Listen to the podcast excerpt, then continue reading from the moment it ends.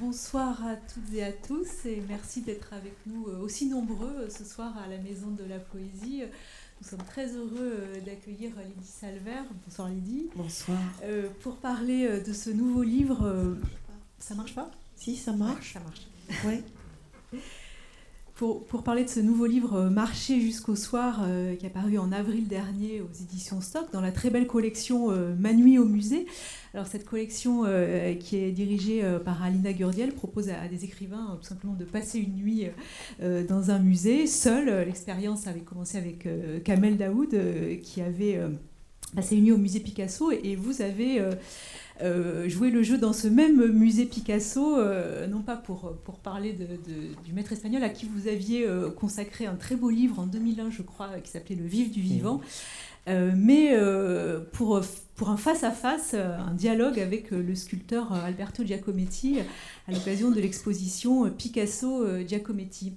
Alors, ce livre est un peu à part, je trouve, dans, dans votre bibliographie. D'abord parce que c'est un récit, parce que vous, vous abandonnez euh, le masque de la fiction pour dévoiler des choses très personnelles sur euh, votre rapport à l'art, à la culture et, à son pouvoir euh, d'intimidation. Vous dites des choses sur votre enfance, sur vos parents. Alors vous aviez énormément parlé de votre mère, mais en fiction, dans, dans, Pas pleurer.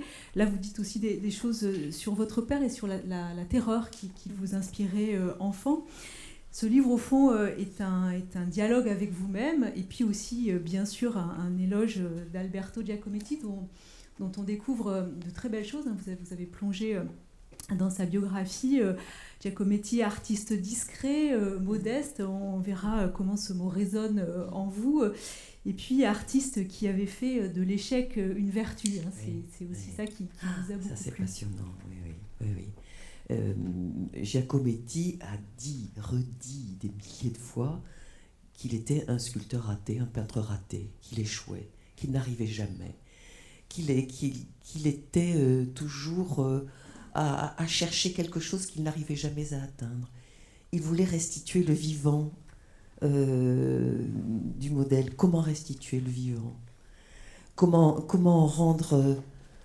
restituer le vivant d'un visage? Comment d'ailleurs attraper un visage Parce qu'un visage, c'est autre chose que la somme de ses traits. Un visage, c'est visible et invisible, c'est matériel et immatériel. Euh, un visage a une âme, on risque le mot. En tout cas, tout le monde a fait l'expérience qu'il y avait quelque chose d'invisible dans un visage et qui, et qui, à l'intérieur du visible, enfin je ne sais pas comment le dire, comment restituer la force d'un regard, euh, et, il a l'impression qu'il n'y arrive jamais et, que, la chose recule au fur et à mesure qu'il l'atteint et en même temps euh, ce mouvement est moteur. Euh, c'est dans la recherche qu'il comprend ce qu'il cherche. C'est dans la recherche qu'il espère que quelque chose d'inespéré va, apparaître. C'est à peu près le contraire de, de, Picasso, qui lui euh, trace de traits euh, foudroyants, euh, achève en quelques secondes et recommence aussitôt après. Je crois que c'est des rapports à la mort aussi. pour Giacometti, achever, mais on l'entend très bien dans le mot, c'était en finir, c'était tuer. Et il disait, je ne peux pas achever une peinture, je ne peux que l'abandonner. Euh, et je trouve que ça, ça renvoie aussi euh, au geste littéraire. Et, parce que s'il y a de l'irreprésentable pour Giacometti, il y a pour les écrivains parfois de, de l'innommable, cette chose qu'on voudrait dire, mais les mots sont incertains, ils nous fuient, ils, ne disent pas avec assez de précision tel sentiment obscur, etc. Et je cite Woolf, qui, disait toujours que euh, espérait sauter le précipice qui la séparait de la perfection. Et, elle souffrait immensément de, ne pas pouvoir sauter pour atteindre son, projet, idéal. Elle ne savait pas faire avec ça. Or, la perfection est, est, est impossible. Enfin, seul Dieu est parfait, paraît-il. Et, Donc elle, elle, tentait, elle tentait comme ça d'approcher le, au mieux, le mieux qu'elle pouvait. Et comme elle n'y arrivait pas, après chaque livre, elle, vraiment, elle chutait dans une mélancolie extraordinaire. Chez elle, l'échec était, était, était mortel, on peut, on peut le dire. Chez Giacometti, l'échec, il est moteur. Il est fécond. Oui, et, il l'oblige à ce que Rimbaud appelait l'horrible travail, c'est-à-dire venir et revenir et revenir sans cesse et retravailler sans cesse. Mm. Et, je trouvais que c'était beau euh, aujourd'hui où, où on nous vend la gagne à tout prix, la réussite à tout prix, euh, les choses qu'il faut achever et vite. je trouvais qu'il y avait quelque chose de très beau à, dire l'échec et, et, à faire en quelque sorte l'éloge de l'échec. Alors, cet éloge de, l'échec euh, renvoie au, raté mieux de, Samuel Beckett. et, au fond, euh, vous, employez le, terme de maison intérieure. Euh, Alberto Giacometti et, particulièrement cet, homme qui marche, hein, sa, sculpture la plus connue, fait partie depuis longtemps de cette maison intérieure mm.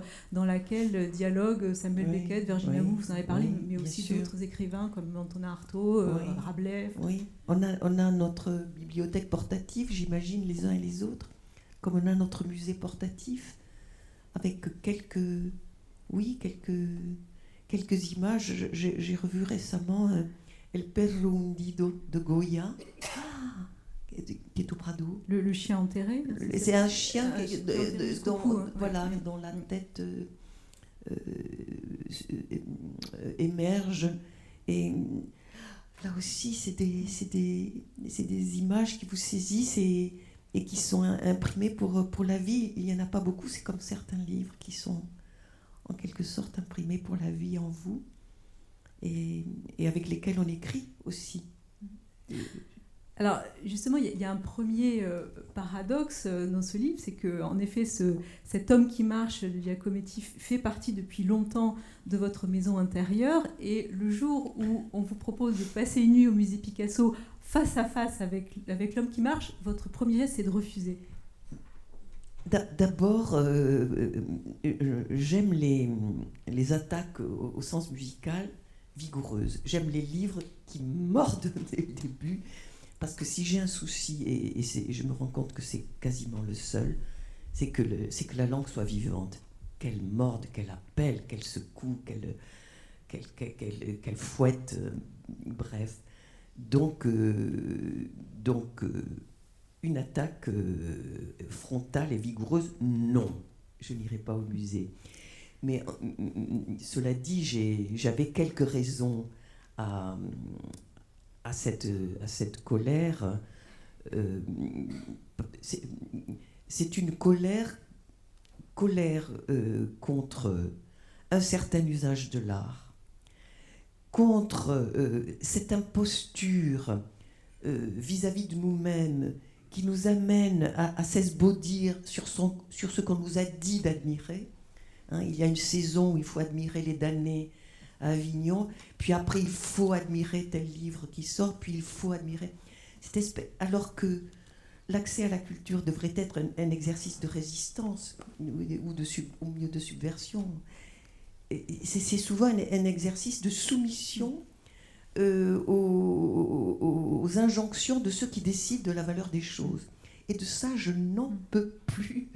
Et je n'en peux plus de voir des gens pourtant lettrés, pourtant libre d'esprit, euh, s'évertuer à dire qu'ils ont aimé je ne sais qui parce que partout on leur dit qu'il faut aimer je ne sais qui. Donc colère. Et contre moi-même aussi qui, qui, parfois suis, dans cette, dans cette, euh, cette tricherie, cette imposture qui dit oui, oui, oh oui, c'est intéressant alors que que dalle, on n'a rien, rien senti, on s'en fout, ça ne nous parle pas mais moi, je n'avais pas osé dire que je n'avais pas aimé les, les damnés euh, de Ivan von... Ivo Vanov. Ivo Vanov. J'avais pas osé. Hein. Je, oh, je, me suis dit, putain, tu vas te, tu vas te faire taper sur les doigts.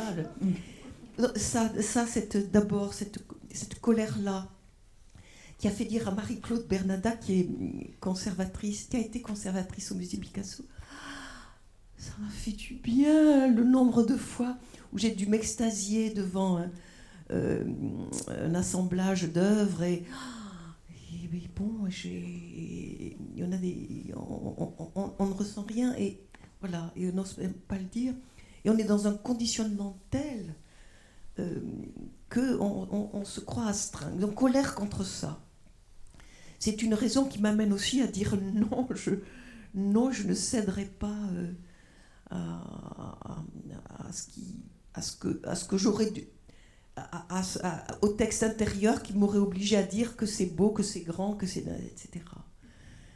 Puis, une colère qui aussi contre cette autre imposture euh,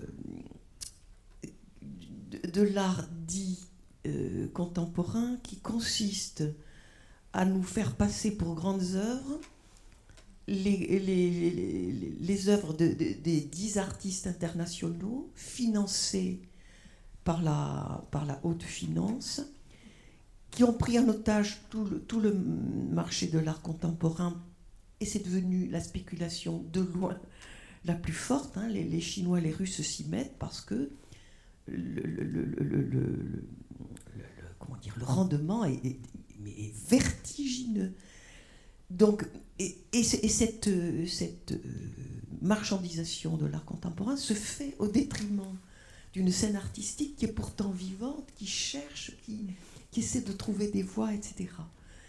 Et donc très vite, dans le livre, je, m'enrage contre cet art dit contemporain et qui sont les, et, artistes qui sont les VRP des grandes marques hein, et qui utilisent les musées comme des annexes de leur entreprise. Je signale au passage que Damien Hirst, je te le disais tout à l'heure, est une des plus grandes fortunes d'Angleterre et je signale au passage aussi un exemple de comment ça se passe. Mauricio Cattelan, dont on a vu l'exposition à la Monnaie, vous l'avez vu peut-être comme moi, et qui l'avait euh, admiré. J'apprends comment, il, fonctionne pour faire du fric. Mauricio Cattelan euh, a fait son pape menacé par le météorite, vous l'avez vu sans doute. La chose est cotée modestement. Qu'est-ce qu'on fait? On l'envoie en Pologne. Ce sont des catholiques. Blasphème, horreur, etc. La chose revient avec un prix multiplié par, je ne sais pas. Et, voilà comment, comment ça se passe et c'est insupportable. Et, le même Mauricio Cattelan, j'ai lu ça aussi, euh, décide un jour d'amener la, la, grande bourgeoisie, euh, je crois que c'est à Turin, je crois, crois, je ne sais plus, italienne, au pied d'une décharge dont il dit qu'il est le grand organisateur. Il fait servir, non mais c'est vrai, hein, un apéritif au bord de la décharge des grands bourgeois qui n'osent pas dire que c'est une infamie, une obscénité, et qui, dégustent leur coupe de champagne euh, au, grand contentement de, de Mauricio Cattelan, parce qu'il y a une part de cynisme aussi, bref. Et au bout d'un moment, je me rends compte que taper sur, euh, sur cet art dit contemporain est en train de devenir le nouveau conformisme et le nouveau préjugé, et puis presque une posture réacte. Donc je, cesse de m'enrager sur, sur lui. Et j'en viens à ce que tu disais au tout début, à me dire comment, pour toi, pour ta pomme, comment ça, ça s'est constitué, le, le rapport à, à la dite grande culture, à l'art, au musée Comment, comment ça s'est fabriqué cette chose? Et, et, ça s'est fabriqué douloureusement. Ça s'est fabriqué douloureusement parce que j'avais le sentiment, mais que sans doute plein d'autres ont, ont, partagé, euh, étant d'une famille euh, ouvrière, euh, l'art et la culture, la grande culture, c'était pour les autres. Le musée, les galeries, aller dans une galerie de peinture, c'était, quasiment de l'ordre de l'impensable. Alors que je ne, on ne réalisait pas, mes sœurs, moi et, ceux autour de moi, que nous étions dans une culture populaire formidablement vivante, hein, avec, je sais pas, le, goût des chansons, par exemple, le goût de la bricole, le goût des grandes bouffes, etc. Enfin, une vraie culture vivante. Mais comme elle n'était pas homologuée par les experts culturels, on ne la considère pas comme culture. Moi, j'ai fait ça jusqu'à l'âge adulte. pire que ça, j'en avais honte.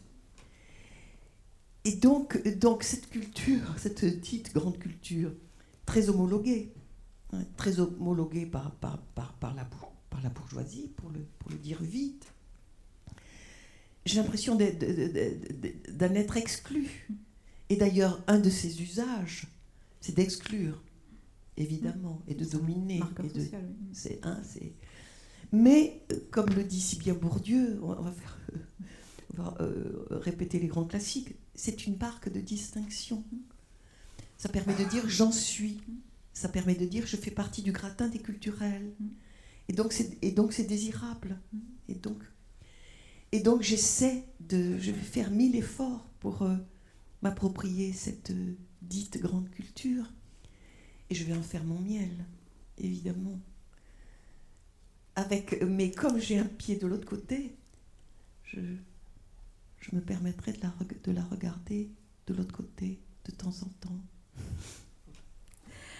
Alors, en, effet, tous ces questionnements euh, sont, sont présents euh, comme, comme, un, comme, un, cri de colère euh, au début du livre, et puis à un moment, ça, ça, ça se calme, ça s'apaise. Au fond, qu'est-ce qui, vous décide à y aller? C'est l'amour de, de, cet homme qui marche, malgré tout? Ou, peut-être, il y a aussi quelque chose de, très intéressant dans, cette démarche euh, littéraire, c'est de vous dire, euh, j'ai une contrainte, qu'est-ce que je vais faire avec cette contrainte? Oui, ça a été formidablement efficace en tout cas. Parce que ça m'a contraint vraiment. Euh, le, cadre si, étroit, hein. c'est-à-dire ne dire que ce qui se passe dans une nuit dans un musée m'a obligé à aller, chercher là où je ne savais pas que j'irais. C'est ça que j'ai aimé infiniment. C'est que je, ne m'attendais pas à parler ni de mon père, ni de ma petite enfance, ni des remarques sur euh, ma modestie euh, supposée, etc. Et, hum, et, la contrainte vous, vous, vous oblige à, à aller chercher loin, loin en vous des choses. Et j'ai adoré ça, au fond. Parce que, enfin, on a l'impression que ce, ce, livre est écrit un, peu comme des, des pelures d'oignon. C'est-à-dire que le, le, cœur se, se, donne euh, petit à petit en, en, enlevant des couches. Euh, un, moment dans le livre, vous, vous dites euh, je, suis en tenue d'Ève moralement. et, et, on sent que très vite, alors la, situation, en effet, vous, vous êtes euh, euh, sur un lit de camp avec vraiment le, strict minimum, euh, un téléphone portable, un ordinateur, un carnet, un stylo, et une couverture, et puis, et, puis c'est tout. Et, là, à un moment, vous vous retrouvez à nu. Hum. Sans doute avec le fait que cette sculpture de, de l'homme qui marche, n'a rien de superflu si vous, si vous la voyez, elle est, euh, c'est l'homme réduite à son essence humaine. Il n'y a pas de babiole, il n'y a aucun signe distinctif de pouvoir, de statut social, rien qu'une essence humaine, comment le dire autrement euh, L'essentiel, l'élémentaire de, de, l'humain, c'est-à-dire sa fragilité infinie, euh, sa solitude infinie, et, son désir euh, entêté d'être vivant jusqu'à la fin et de marcher malgré la fragilité, malgré la solitude, malgré la mort qui attend, etc. Et j'ai perdu mon fil. Oui, et quand vous êtes devant une œuvre si dépouillée, qui va, euh, euh, à l'essentiel de l'humain, elle exige en quelque sorte de vous la même chose. Enfin, la même chose. Elle exige de vous euh, un, certain rapport à l'essentiel, mm. me semble-t-il. En tout cas, il me semble que pour moi, ça a fonctionné comme ça. C'était, je ne pouvais pas euh, faire des fioritures euh, sur l'art, ta, ta, ta, nanana. Je ne pouvais pas. J'y arrivais pas. Et je n'arrivais qu'à dire ce qui me semblait vraiment constitutif pour autant que je le sache. Et il m'avait semblé repérer deux trois, choses, peut-être. Alors, on va revenir dans un instant à ces deux, trois choses. Est-ce que vous voulez bien lire un, premier extrait de, ce texte?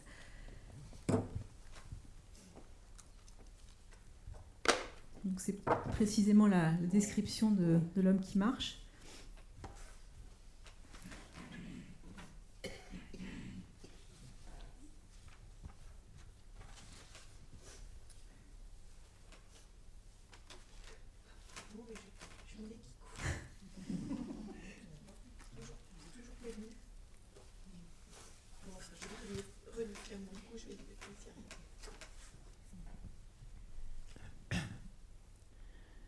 Je nourrissais depuis longtemps une passion pour l'homme qui marche de Giacometti.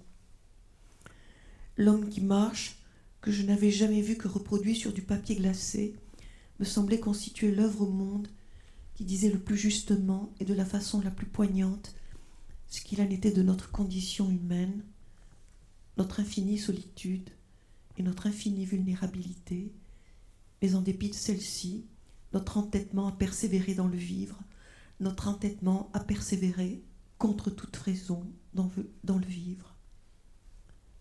L'homme qui marche immobile, figé et en même temps mouvant, comme ces vagues de la mer que le froid a gelées dans leur houle, solitaire, absolument solitaire, impénétrable, clos, retranché en lui-même, hors d'atteinte, dur, d'une dureté infracassable, immortel, inhumain et frêle, frêle, éprouvé, calciné, disait Genet, comme au sortir d'un four, brûlant et pétrifié.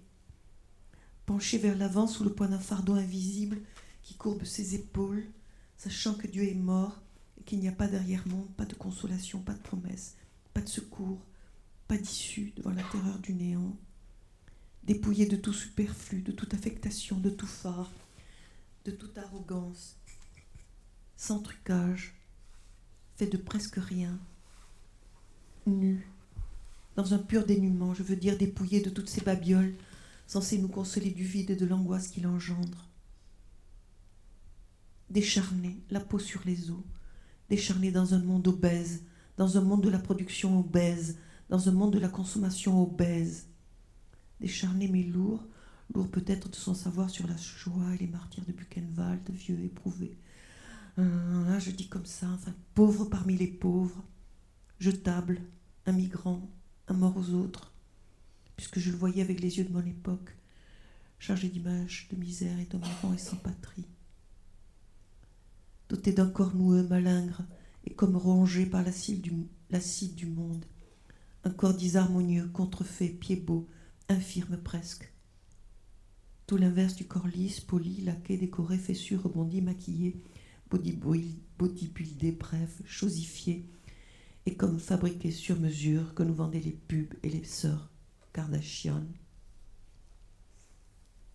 Et cependant marchant, marchant, marchant, marchant, continuant de marcher, continuant bravement de marcher, de regarder droit devant, continuant de marcher d'un grand pas sans flancher, continuant de marcher dans un univers de décombres, malgré le non-sens, malgré le peu d'espoir, malgré l'absurdité, malgré l'absolue solitude, malgré la violence des hommes, malgré la précarité des choses et malgré toutes les apocalypses annoncées.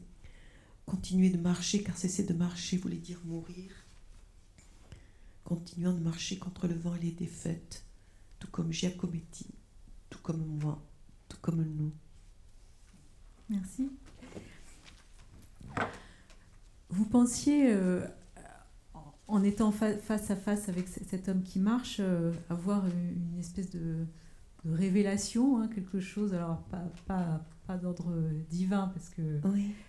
oui, mais, une rencontre. Une rencontre, voilà, un éblouissement. Un éblouissement ou une épreuve ou une douleur ou, ou un effroi, mais, mais une réaction à, à, à quelque chose. Et je n'éprouve rien. Rien. Je suis d'une d'une insensibilité de pierre.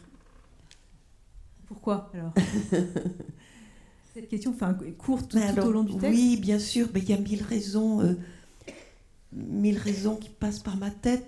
Peut-être parce que je suis si impressionnée que ça m'interdit et que la beauté souvent paralyse. Hein. on, on l'a dit souvent. C'est Rilke qui dit que la beauté est terrible et elle peut provoquer l'effroi vraiment. Peut-être parce que je la regarde dans la solitude et sans les autres. Et, peut-être, et, ça me coûte de le dire, que si la rencontre avec une œuvre est une chose intime, c'est bien de la regarder dans des lieux habités par les autres, dans des lieux humanisés par les autres. Et que, là, pour le coup, euh, le partage avec les autres dans un musée euh, visité par les autres n'est pas une comment dire euh, je, pense qu'on peut en faire tous l'expérience. Regarder une chose seule dans un musée c'est un contresens.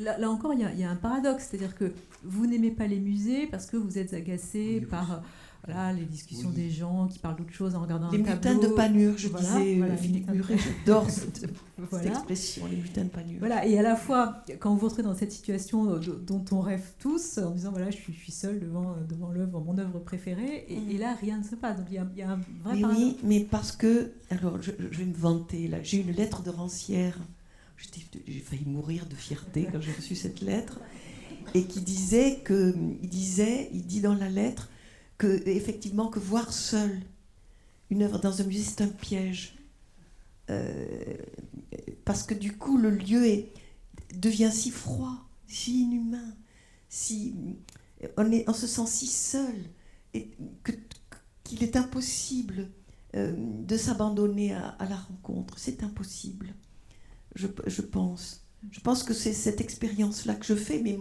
moi, d'autres peut-être se, réjouiront d'être, d'être seuls devant, dans un musée, devant une œuvre. Mais le silence, l'isolement, le, la lumière bizarre, tout ça fait que ce que je croyais être les conditions requises d'un recueillement euh, s'avère euh, provoquer le contraire. Mais cette, euh, cette, cette, froideur que, que, vous ressentez, du coup, bloque votre écriture. Parce que euh, chez vous, le, moteur de l'écriture, c'est plutôt l'embrasement, l'incendie. Et donc là. Oui, puis il n'était pas question que j'écrive. Euh, que j'écrive sur place. Enfin, euh, je, savais bien que j'écrirais plus tard, mm. avec, le, avec un peu de recul et, et, et dans d'autres conditions d'écriture. Mm. Euh, puisque, enfin, bien évidemment, enfin, ce, texte est, un récit, mais, il y a évidemment une, recomposition littéraire. Enfin, comment avez-vous trouvé la forme? Parce que je sais que vous n'écrivez pas tant que vous n'avez pas la, mm. forme adéquate. Eh bien, là, j'avais tellement le, tellement le souci du vivant, euh, tellement le souci. Euh, vous savez cette phrase que je redis souvent de Kafka qui dit à quoi bon les livres qui ne mordent pas et qui ne donnent pas de grands coups sur la tête? À quoi bon? Donc tellement le souci d'une écriture vivante que je me suis autorisé les parenthèses, les bons, les, les, les comment on dit, les, les, aller à la ligne, l'incohérence, l'interruption d'une phrase en plein, en, plein vol, presque volontairement, euh, pas presque, volontairement, volontairement, je, je, meurs d'ennui devant sujet, verbe, complément, point, sujet, verbe, complément, point. Je, ne peux pas, je n'y arrive plus, je suis trop vieille pour ça, je crois. Et, donc, tout, tout, était, tout ce qui venait, en quelque sorte, euh, gâcher, euh, faire échouer la linéarité, la belle phrase, le lycée, tout était bon, et donc, si quelque chose me traversait l'esprit à la seconde, au moment où j'écrivais, je me faisais un délice, un délice d'interrompre, la phrase pour, pour aller vers. Et, j'ai, et, et ça, euh, la censure pesait sur les précédents. Là, je n'avais plus rien à foutre du, du récit tel, que, tel qu'il doit être. Mais vraiment, franchement, je, vous assure, je suis trop vieille pour ça. C'est, non, mais c'est vrai, je le pense vraiment. Et donc, euh, et donc voilà. Et puis si, puis, si ça va pas, c'est, pas grave, ça plaît pas, c'est pas grave. franchement, je, je, m'en foutais. J'avais, voilà, ce, cette, presque cet impératif, mais parce que aussi j'avais lu des choses sur Giacometti, et parce qu'il invite euh, sans arrêt à cette recherche du vivant, euh, et que si on ne sent pas le vivant, mm. on s'en fout que, que, ça aille, que ça aille à la mort, vraiment. Et, et, le musée, pardon, Sophie, et le musée, c'est aussi un peu la mort. C'est la, la, chose qu'on peut lui reprocher. J'ai déjà dit qu'au au moment euh, où la promo débutait, il y avait les manifestations magnifiques des Algériens. Et je vois sur un panneau, à la téloche, euh, FLN au musée, qui disait bien que dans l'esprit, euh, dans la culture populaire, le musée, c'est la mort. Et, on dit bien que les œuvres sont conservées par des conservateurs, pas dans le formol, mais un peu. En même temps, le musée permet que les œuvres soient pas vendues, abîmées, etc. Bien sûr. Mais ça, bon, on l'a dit. mais, mais on se prend à rêver, et, fait de, ça se fait de plus en plus d'ailleurs, aux, œuvres qui seraient dans le quotidien des hommes, dans la rue, au café. Public, oui. Et, et récemment, je suis allée à, Valencia. J'adore Valencia, la ville espagnole, où j'étais allée il y a quelques années. Il y a un cœur de ville ancien, magnifique. Et c'est vrai qu'aux alentours, la ville prolétaire, la ville ouvrière, est vraiment était tristissime. Et là, les, artistes du street art, on leur a laissé libre cours. Et je vous assure, les quartiers populaires de Valence sont aussi beaux que le quartier historique. C'est la première fois que je voyais ça. Et ça m'a enchanté. Vraiment, l'art dans la cité. Dans la cité. On se prend à rêver à ça. Et on se prend à rêver que le, le, le Balzac de Rodin euh, inspire d'autres artistes qui, qui, iraient mettre leur, leur statut euh, à, l'extérieur, mais ça ne peut pas se faire pour tout, bien sûr. Mm. Mais je me prends à rêver, voilà, d'un musée, d'un musée, d'un musée qui serait la ville, mm. qui serait vivant qui serait la ville et, la vie. Mais justement, dans, cette envie de, de, réveiller le musée, il y a un, il y a un travail euh, euh, sur la forme, il y a aussi un, travail sur, sur la langue. là encore, dans la langue, vous ne vous interdisez rien. Il y a cette langue qui est très rabelaisienne. D'ailleurs, à un moment, vous, vous citez un, un, passage de, Rabelais, euh, mais vous ne vous interdisez aucun gros mot. Et d'ailleurs, vous m'avez dit, je ne vais pas lire les passages avec les gros mots, mais, mais, mais, parce que voilà, il y, a, il y a cette volonté parce que de réveiller aussi par les mots. Ce que mais s'il y a une chose à, à, à part rendre le texte vivant que j'aime infiniment et entre tout c'est réconcilier la, culture populaire, dite populaire, et la dite grande culture. Et, si possible dans une phrase. Et, euh, dans un livre, j'avais conjugué le verbe nickel imparfait du subjonctif, et ça m'avait mais absolument euh. Ça, c'est une chose que j'aime infiniment, et qu'elle soit au même niveau, qu'elle soit, qu'elle soit à la même hauteur, et que personne ne vienne me dire que l'une serait euh, inférieure à l'autre dans une hiérarchie imaginaire, etc. Ça, j'aime faire ça. Mm. Et là, je m'en donne à cœur joie.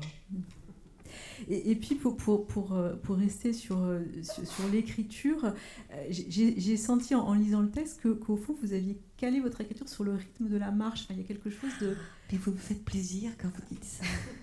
non, mais parce que comme, comme je, je, pense toujours à l'homme qui marche, j'y pense toujours. Et je trouve plein de, plein, de, plein de vertus à la marche. Et récemment, je lisais, chose que je savais que j'avais oubliée, c'est que Nietzsche, qui était un grand marcheur, hein, c'est Nietzsche, c'est 10 km minimum par jour, et il disait un esprit assis, non, un, un penseur assis fait un crime contre l'esprit. C'est un crime contre l'esprit. Et c'est vrai que depuis que je suis dans le Gard, je marche, c'est vrai, et, c'est vrai qu'une partie du livre, c'est fait dans la marche. Ça d'abord, la marche comme condition de la pensée, puis la marche comme euh, transport lent. Hein, c'est pas la bagnole qui va à 100 à l'heure, c'est un transport de pauvres, un transport lent. Et, ce bonheur aussi de défendre la lenteur. Et, au passage, je, cite cette phrase qui est dans le livre, mais je vous le dis parce qu'elle est, c'est une citation trop belle de Nietzsche, encore une fois, lui, qui dit La beauté est une flèche lente. C'est-à-dire qu'elle vous, frappe en plein cœur et lentement, les deux, ces deux choses réunies. Et, la marche, il y a de ça. La marche invite à la lenteur, oblige à la lenteur dans un monde de la vitesse. Et en même temps, elle, elle, euh, elle vous fait percevoir des, des choses intérieures et extérieures que vous ne verriez pas sans elle. Et marcher à l'intérieur de soi, bien sûr. Oui, c'est c'est- oui, c'est ce qu'on fait quand on lit. hein, on, on marche à l'intérieur de soi. Euh, Comment cette, cette situation euh, de, de- de la solitude nocturne dans un musée euh, réactive vos, vos terreurs d'enfance Alors, dans, dans cette expo euh, Giacometti Picasso, il y a des portraits d'Annette, et j'avais lu Donc Annette, la femme de Annette, la Giacometti. femme de Giacometti, et j'avais lu que Giacometti fait très jeune deux expériences de la mort. Il, accompagne un vieux monsieur dans un voyage d'agrément en Italie. Il s'arrête dans un, dans un hôtel. Le, ce vieux monsieur se sent mal. Giacometti s'assied à son côté et il meurt. Et Giacometti va rester toute sa vie très très traumatisé par cette, par cette mort. Il n'y est pas préparé du tout. Et il dit cette chose que j'ai trouvée, ah, enfin, je sais pas, euh, qui m'a touchée. Il dit jusque-là, j'aurais eu des, péri- des, des phrases philosophiques, lyriques sur la mort. là, là. Il dit un mort, c'est laid, Mm. c'est jaune, c'est couleur de cire. Et autour de, autour de lui, le monde, les objets, le monde est indifférent.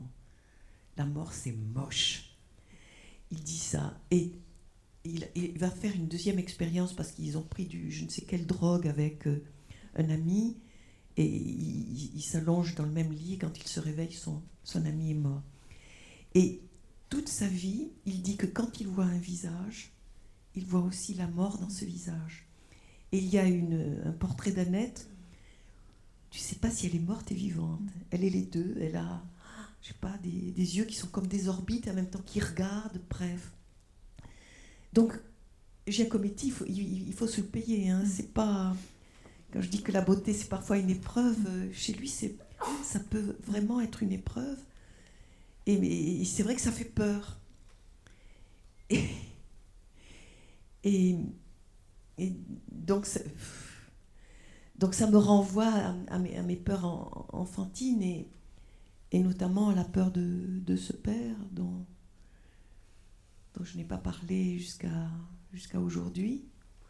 Il y avait une sorte d'interdit absolu d'en parler pour des raisons,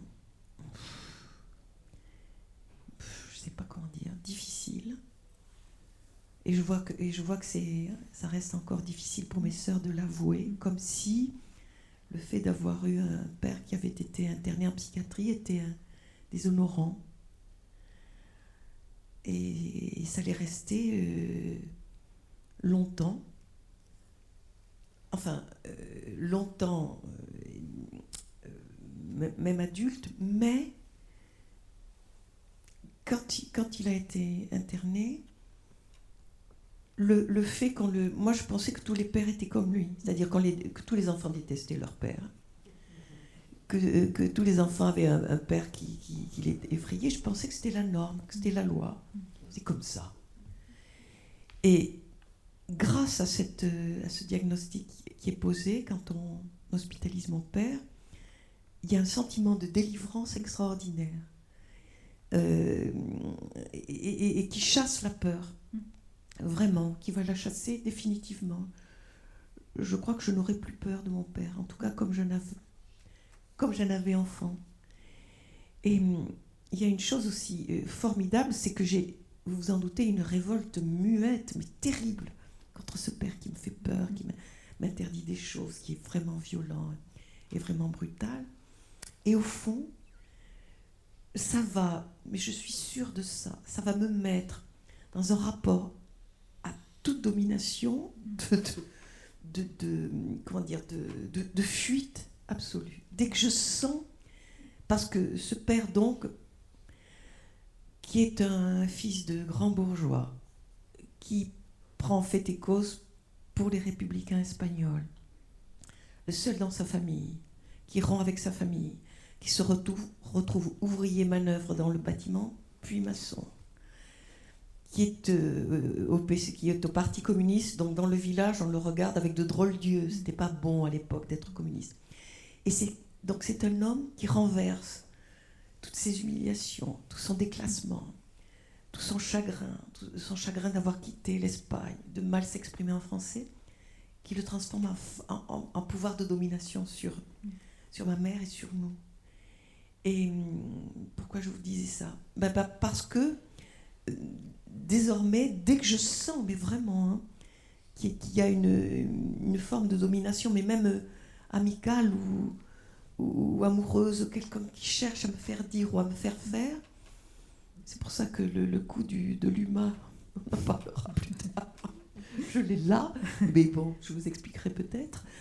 Euh, euh, je, fuis vraiment, je, fuis, et ça, au fond, je me dis que c'est que pas mal, que ça m'a, ça, en quelque sorte, ça m'a servi.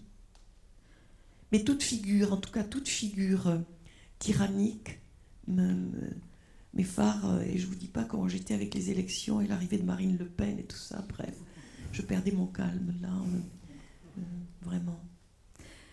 Vous aviez 19 ans quand, votre père a, été interné. Est-ce que c'est moi qui qui va qui vais défaire il est quand je quand on va le revoir avec ma mère, il a les deux bras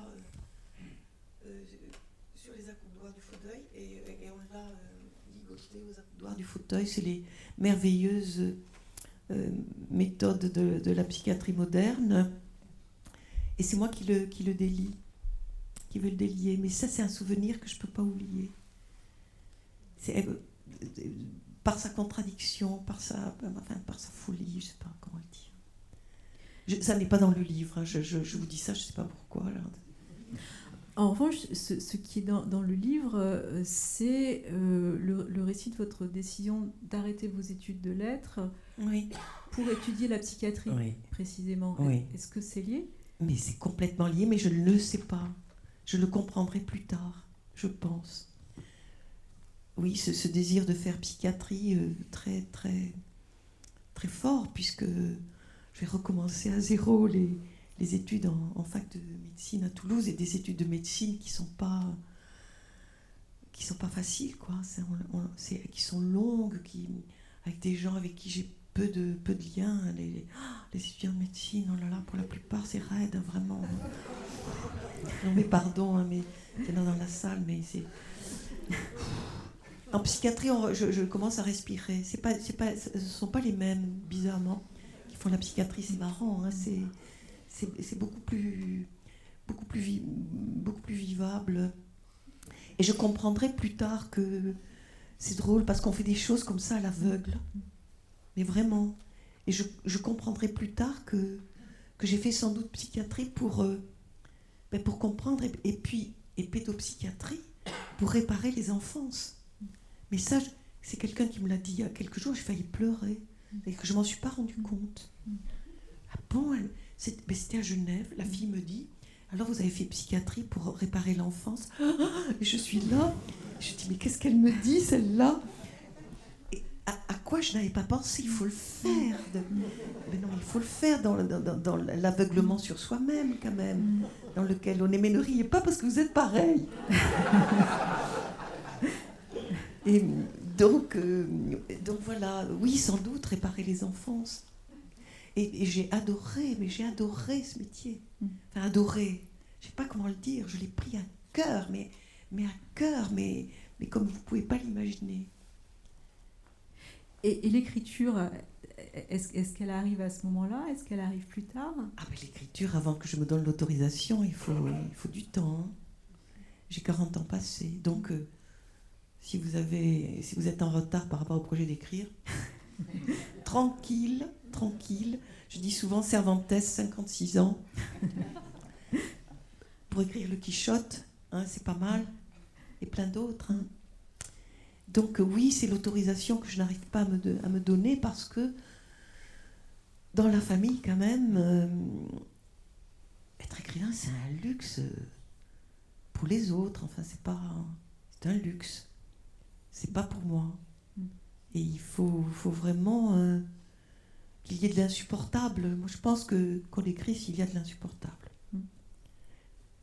Pas que de l'insupportable dans la douleur ou de l'insupportable de l'insupportable dans le manque ou, dans le bonheur, comme chez Nabokov. Mm. Il y a un, insupportable du bonheur amoureux qu'il est contraint de dire. Et je, suis persuadée que s'il n'y a pas de l'insupportable, on fout rien. Non, mais c'est vrai. Hein. Et, quand des gens me disent j'aimerais tant écrire et j'y arrive pas, je pense mais t'as mieux. Non, mais parce que ça veut dire qu'il n'y a pas quelque chose de si violent, de, de, si difficile à. Enfin, je sais pas, mais peut-être je me plante, mais c'est l'impression que j'ai. Que c'est que c'est ça le. Enfin, j'en sais rien. Peut-être. Alors, il y a dans, ce livre euh, une autre euh, scène euh, c'est une scène de dîner. Et là, ça, nous ramène à, Giacometti. Hein, j'ai employé tout à l'heure ce, mot de, modeste. c'est une scène de, dîner mondain. Vous y allez avec un ami en vous disant voilà, je, vais voir comment se comporte le, beau monde, les mondanités. voilà. Et là, la, femme d'un cinéaste, je crois, euh, mhm. dit à l'oreille de, votre amie, à, votre sujet, elle a l'air bien modeste. et, on me le répète, et le lendemain, j'imagine la scène. C'est-à-dire, c'est dit à la, bourgeoise, c'est-à-dire pas du tout, avec un dédain, mais très, très bien élevé. Elle a l'air bien modeste. Enfin, je sais pas, j'imagine la condescendance, mais chic. Hein, juste pour marquer le, la différence de, classe sociale, quoi. Et quand on me dit ça, j'entre dans une, mais une colère, mais une colère, mais folle. Comme si j'étais démasquée. Comme si tous les efforts que j'avais faits pour euh, acquérir la grande culture, pour euh, d'avoir lu des livres, de savoir des choses, etc., au fond, n'avaient pas masqué euh, ou dissimuler mes origines sociales, qu'elles étaient marquées sur ma gueule et dans mes gestes et dans ma façon de marcher, de parler, à tout jamais. Et, ça, me révolte, au lieu que ça me plaise. Je suis con à l'époque. Et, donc j'attrape une colère, etc. Une colère incompréhensible, parce que dire de quelqu'un qu'il est modeste, je vais renverser la chose. C'est une belle chose. Hein, c'est chez Giacometti. Et, et, Yankelevitch disait que la modestie avait les qualités de l'eau.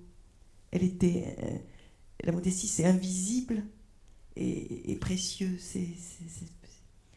Rien ne peut plus me plaire que ça. Donc je vais renverser la vapeur et, trouver des, des vertus à la modestie. Et Giacometti, qui est la modestie incarnée, incarnée il, est, il, est, modeste. D'abord, il dira du chien. Vous le voyez, le chien de Giacometti? Il dit Ce chien, c'est moi. Ce chien maigre, seul, mais sans laisse. Euh, ah oui, la lecture. Euh, ce chien, c'est moi.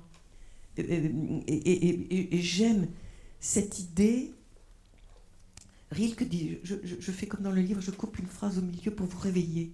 Rilke disait de, de, Cézanne, il peint les choses en pauvre. C'est-à-dire qu'une pomme, ça lui suffit.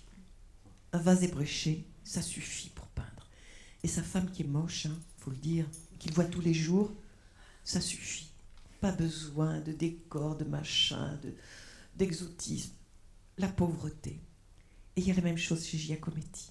C'est-à-dire qu'il il, vit, il vit pauvrement, et je, vous dirais comme mais archi pauvrement, mais comme personne ne le supporterait. Il est mal chauffé, il y a des. Enfin bref, archi pauvrement, et il voit le monde en pauvre. Il voit le monde comme il vit. Et, c'est pour ça que, que, que, que cet homme qui marche est si beau. Parce que c'est pauvre, souverainement pauvre, pas misérabiliste pas pauvre, pas pauvre qui se lamente, pauvre et libre, comme, euh, comme le, chien qu'il peint. Il y, a de, très belles histoires sur, sur la vie de Giacometti. vous, vous, parlez en effet de son atelier La rue Hippolyte Mindron. Ah la relation avec son frère ah Diego est magnifique. Ah Alors, il y a cette histoire moi, que j'adore de, de, la, de la renarde de Diego Giacometti. Donc, Alberto et Diego Giacometti, c'est un couple. C'est-à-dire que Alberto ne ferait rien sans, Diego. Hein. Euh, vraiment, c'est, sont presque jumeaux, ils ont un an de différence. Et Diego est là tout le temps pour tout. C'est-à-dire qu'il met les linges humides sur les plâtres, il, patine les bronzes, il fait les commandes, il vaille à tout. Et ce qui est très très beau, c'est qu'il ne le fait pas comme un sacrifice ou comme un dévouement, il le fait, il aime le faire. Jamais il ne se plaint d'être au service de son frère Jamais, ce qui est quand même assez, assez exceptionnel dans l'histoire, hein, puisque les frères, dans les histoires bibliques et, de, et, de, et de l'Ancien Testament et de, de l'Antiquité, c'est des histoires fratricides pour la plupart. Là, ce sont des frères fraternels. Je, je dis volontairement ce truisme parce qu'ils sont, ils sont farouchement indépendants l'un l'autre Chacun mène sa barque dans la, euh, dans la nuit et dans ses affaires de cœur et d'amitié. Et ils sont mais, liés comme un seul pour, pour l'œuvre. Et alors, oui, ça, oui, bon. la, renarde, la, renarde. Et donc, et donc Diego Giacometti a un atelier à côté de celui d'Alberto. Ils sont juste à côté, rue Hippolyte Mindron. Et euh, son voisin juif est, envoyé en camp, euh, dans un camp de concentration. Et ce, voisin, donc, dans le camp de concentration, va apprivoiser une, un enfant renard, une, une enfant renarde. Et il va vivre sa captivité, on peut dire grâce à cet enfant, euh, cette renarde qu'il cache et tout ça. Quand il est libéré par miracle de captivité, il amène la renarde bien évidemment avec lui, il ne peut pas l'abandonner. Mais il la tient enfermée chez lui. Euh, et je crois qu'il l'a attachée, si j'ai bien compris. Et Diego lui dit, mais, je trouve que tu maltraites mal cette renarde, donne-la moi et je vais m'occuper d'elle comme personne. Et, il, il aime cette renarde, il s'amuse avec elle, elle fait la morte pour lui plaire. Alors il fait semblant de partir et elle se réveille, tu sautes dessus, bref. Il a un amour, un amour très fort euh, avec cette renarde et, quand Alberto revient, il était en Suisse où il allait souvent. Il ouvre la porte et la renarde s'enfuit. Et il n'en a jamais voulu à son frère? Non, il ne lui en voulait jamais, pour rien. Non, c'est une belle histoire de, de, de, de, fraternité, magnifique histoire fraternelle. Et on peut se demander si mais si euh, Diego n'a pas sacrifié euh, un talent d'artiste aussi, euh, on, ne saura jamais. En tout cas, il était indispensable absolument Alberto. Une deuxième lecture? Allez. Sur les chiens ou la, dernière? Sur, sur les chiens? Sur les chiens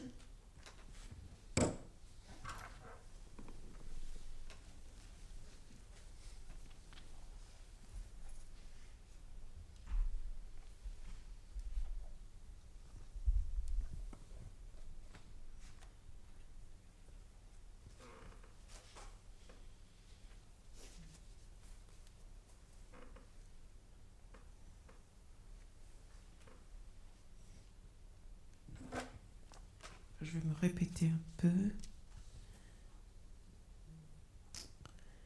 Rilke avait écrit à propos de Cézanne qu'il voyait toutes choses en pauvre et que ces bouteilles auraient eu leur place dans de vieilles poches de veste évasées par l'usage.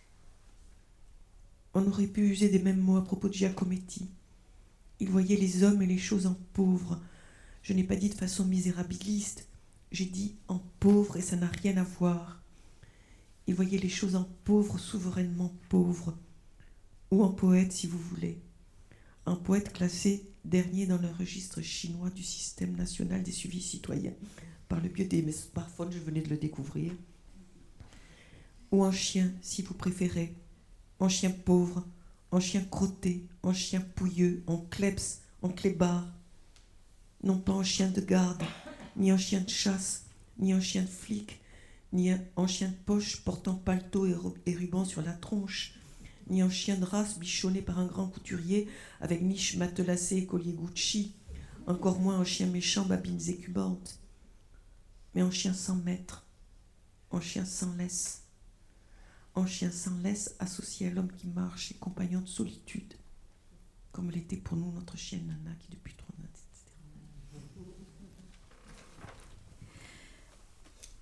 Est-ce que vous, avez eu le, sentiment en, écrivant ce livre, le dites, hein, je crois, de, de jeter bas les masques, enfin, dire voilà, là, là je, vais, je, vais y aller euh, franchement. Oui, et c'était moins une décision que qu'une situation de fait.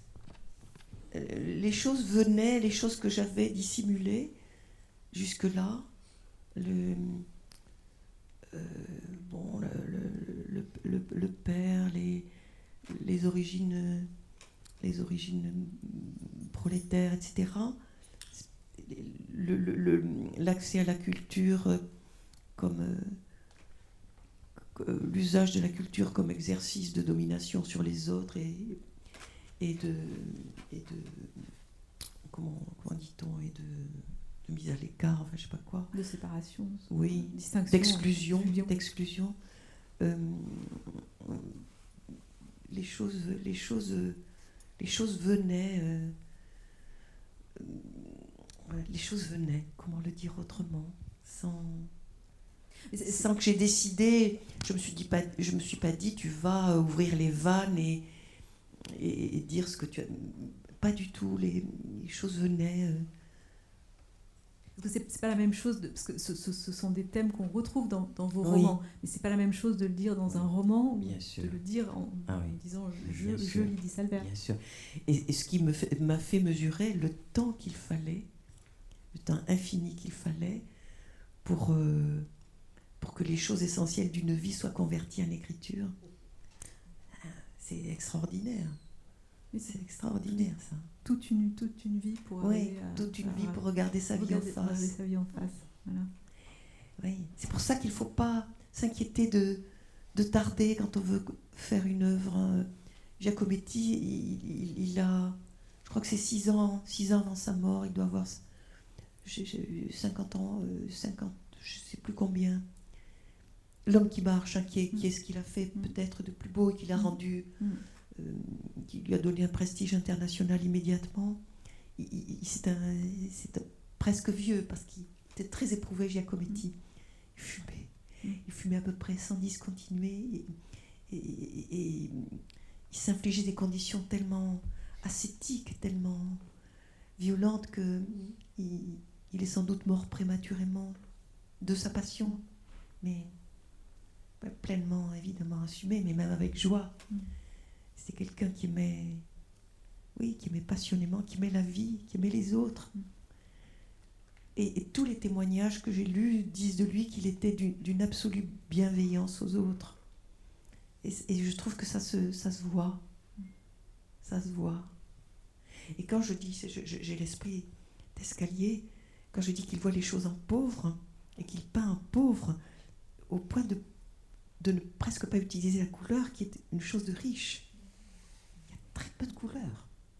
Il y a un bleu de temps en temps, un truc de rouge, à côté des, des couleurs de, Picasso, par exemple, qui sont, sont flamboyantes. C'est très, très, très profond. Mais ce que j'aime, c'est qu'il, qu'il, c'est cette inséparation entre la façon dont il vit et la façon dont il crée. Il n'y a pas, il y a pas cette séparation qu'on peut voir à l'œuvre souvent chez des gens, artistes qui, qui se la jouent, je sais pas quoi, euh, pauvres ou un, et puis qui, qui font le contraire, enfin, et réciproquement. Vers quoi marche euh, l'homme qui marche?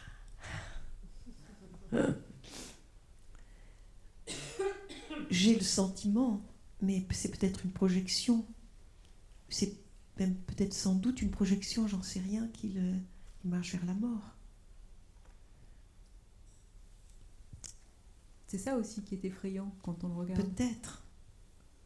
Mais, mais, d'autres me disent que, que ce qu'ils retiennent, c'est la, la marche vers l'avant et, le regard, euh, regard qui voit loin et qu'il ne voit pas cette. on projette évidemment hein, une œuvre, notre, notre maison intérieure. Moi, depuis que je sais que je suis mortelle, donc, puisque c'est tout récent, euh, j'ai, je, n'ai pas pu m'empêcher de, de me dire qu'il allait vers la mort. Et puis il l'a tellement dit lui-même, tellement, oui, tellement répété, que c'est, c'est difficile de, de, ne pas le voir comme ça. Mais c'est, les deux, c'est ces deux choses chez, toujours chez Giacometti qui sont en tension. C'est la vie et la mort, c'est, c'est l'échec et, et, et, la force que donne l'échec, c'est, c'est, toujours en tension chez le travail. Et, on, le voit, on le voit bien dans les dessinés aussi, dans les dessins. J'ai l'impression qu'une ligne corrige l'autre, euh, entre en contradiction avec l'autre. Et d'ailleurs, euh, il faisait et défaisait, mais littéralement. Hein, littéralement. Il, a, il a le, portrait du, du japonais dont j'oublie toujours le nom, il y a travaillé 4 ans mais je ne sais pas si vous voyez. Quatre ans Il faisait venir le mec du Japon. Et il a fini par devenir l'amant de sa femme. Lui, l'amant de sa femme. Je reconnais ton mauvais esprit là. Euh, oui, il est devenu l'amant de sa femme. Mais, mais, mais c'était pas un souci pour Giacometti. Son souci, c'était qu'il n'arrivait pas à faire la gueule de ce japonais qui était tout blanc, enfariné, avec des visages assez immuables il, y a travaillé 4 ans. Et je crois que l'homme qui marche, il a fait 40, 40 ébauches avant de d'être, on peut croire à peu près satisfait, mais ce que faisait Diego, c'est que souvent, il, lui disait maintenant, ça suffit. Maintenant, ça suffit, tu arrêtes. Et c'est ce qui lui a fait dire que je n'achève pas une œuvre, je l'abandonne. Mm. Mais au fond, échouer et recommencer sans cesse, c'est aussi ne jamais conclure. Enfin, c'est bien sûr, mais bien sûr, c'est un rapport à la mort, hein, je pense. C'est la différer infiniment. Oui. On termine par une lecture? Allez.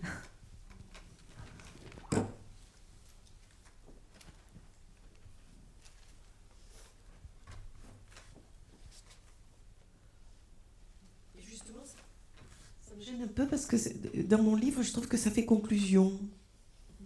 Mais bon, je ne vais pas le refaire.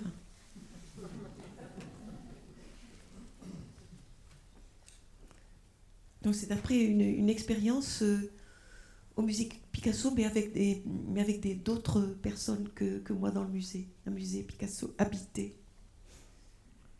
Je quittais le musée le cœur léger et réjoui comme je le suis rarement. L'art ne valait rien sans doute. L'art était un foutu de changer le monde et le monde en nous. L'art était un foutu de stopper sa course vers un désastre que nous refusions de voir. L'art était un foutu de rendre bons les méchants. L'art était un foutu de contrer les puissances meurtrières, de renverser un ordre où la finance décidait férocement de la valeur de tout et de lever les peuples qui subissaient les tyrannies les plus infâmes. L'art s'avérait impuissant à conjurer la haine, la vengeance, le ressentiment et toutes les passions tristes qui prospéraient à notre époque et qui lentement dépravaient nos esprits. L'art ne parvenait en rien à nous défendre de cette laideur qui nous cernait et qui nous pénétrait, ni à nous détourner des divertissements médiocres qui avilissaient nos cœurs. L'art ne pouvait rien, en somme, contre le fait que vivre faisait mal. Néanmoins, une chose était sûre, il arrivait que l'art ajoutât à nos joies et notre fin de vivre. Il arrivait qu'il défiât souverainement la mort ou qu'implacablement il nous la rappelât. Il arrivait qu'il aiguisât notre refus d'un monde où nos corps étaient formatés tout autant que nos âmes. Il arrivait qu'il exultât notre goût de l'impossible lorsqu'on nous intimait de ne plus l'espérer et qu'il réanima notre goût de l'inutile quand partout prévalait l'esprit des fins utiles il arrivait qu'il fit rejaillir notre désir increvable de rêver et d'être libre sans laquelle nous ne pouvions vivre, et qu'il nous redonna le goût oubliées, des couleurs tant aimées dans l'enfance. L'art ne valait rien sans doute, mais rien ne valait l'art. Merci. Merci, merci, beaucoup.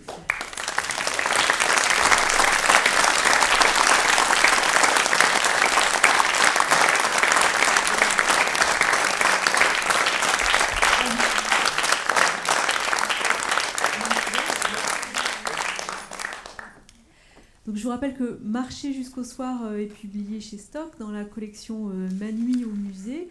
Et puis nous vous invitons euh, dès maintenant à une séance de signature dans le hall de la Maison de la Poésie. Merci à tous pour votre attention. Merci à vous d'être là.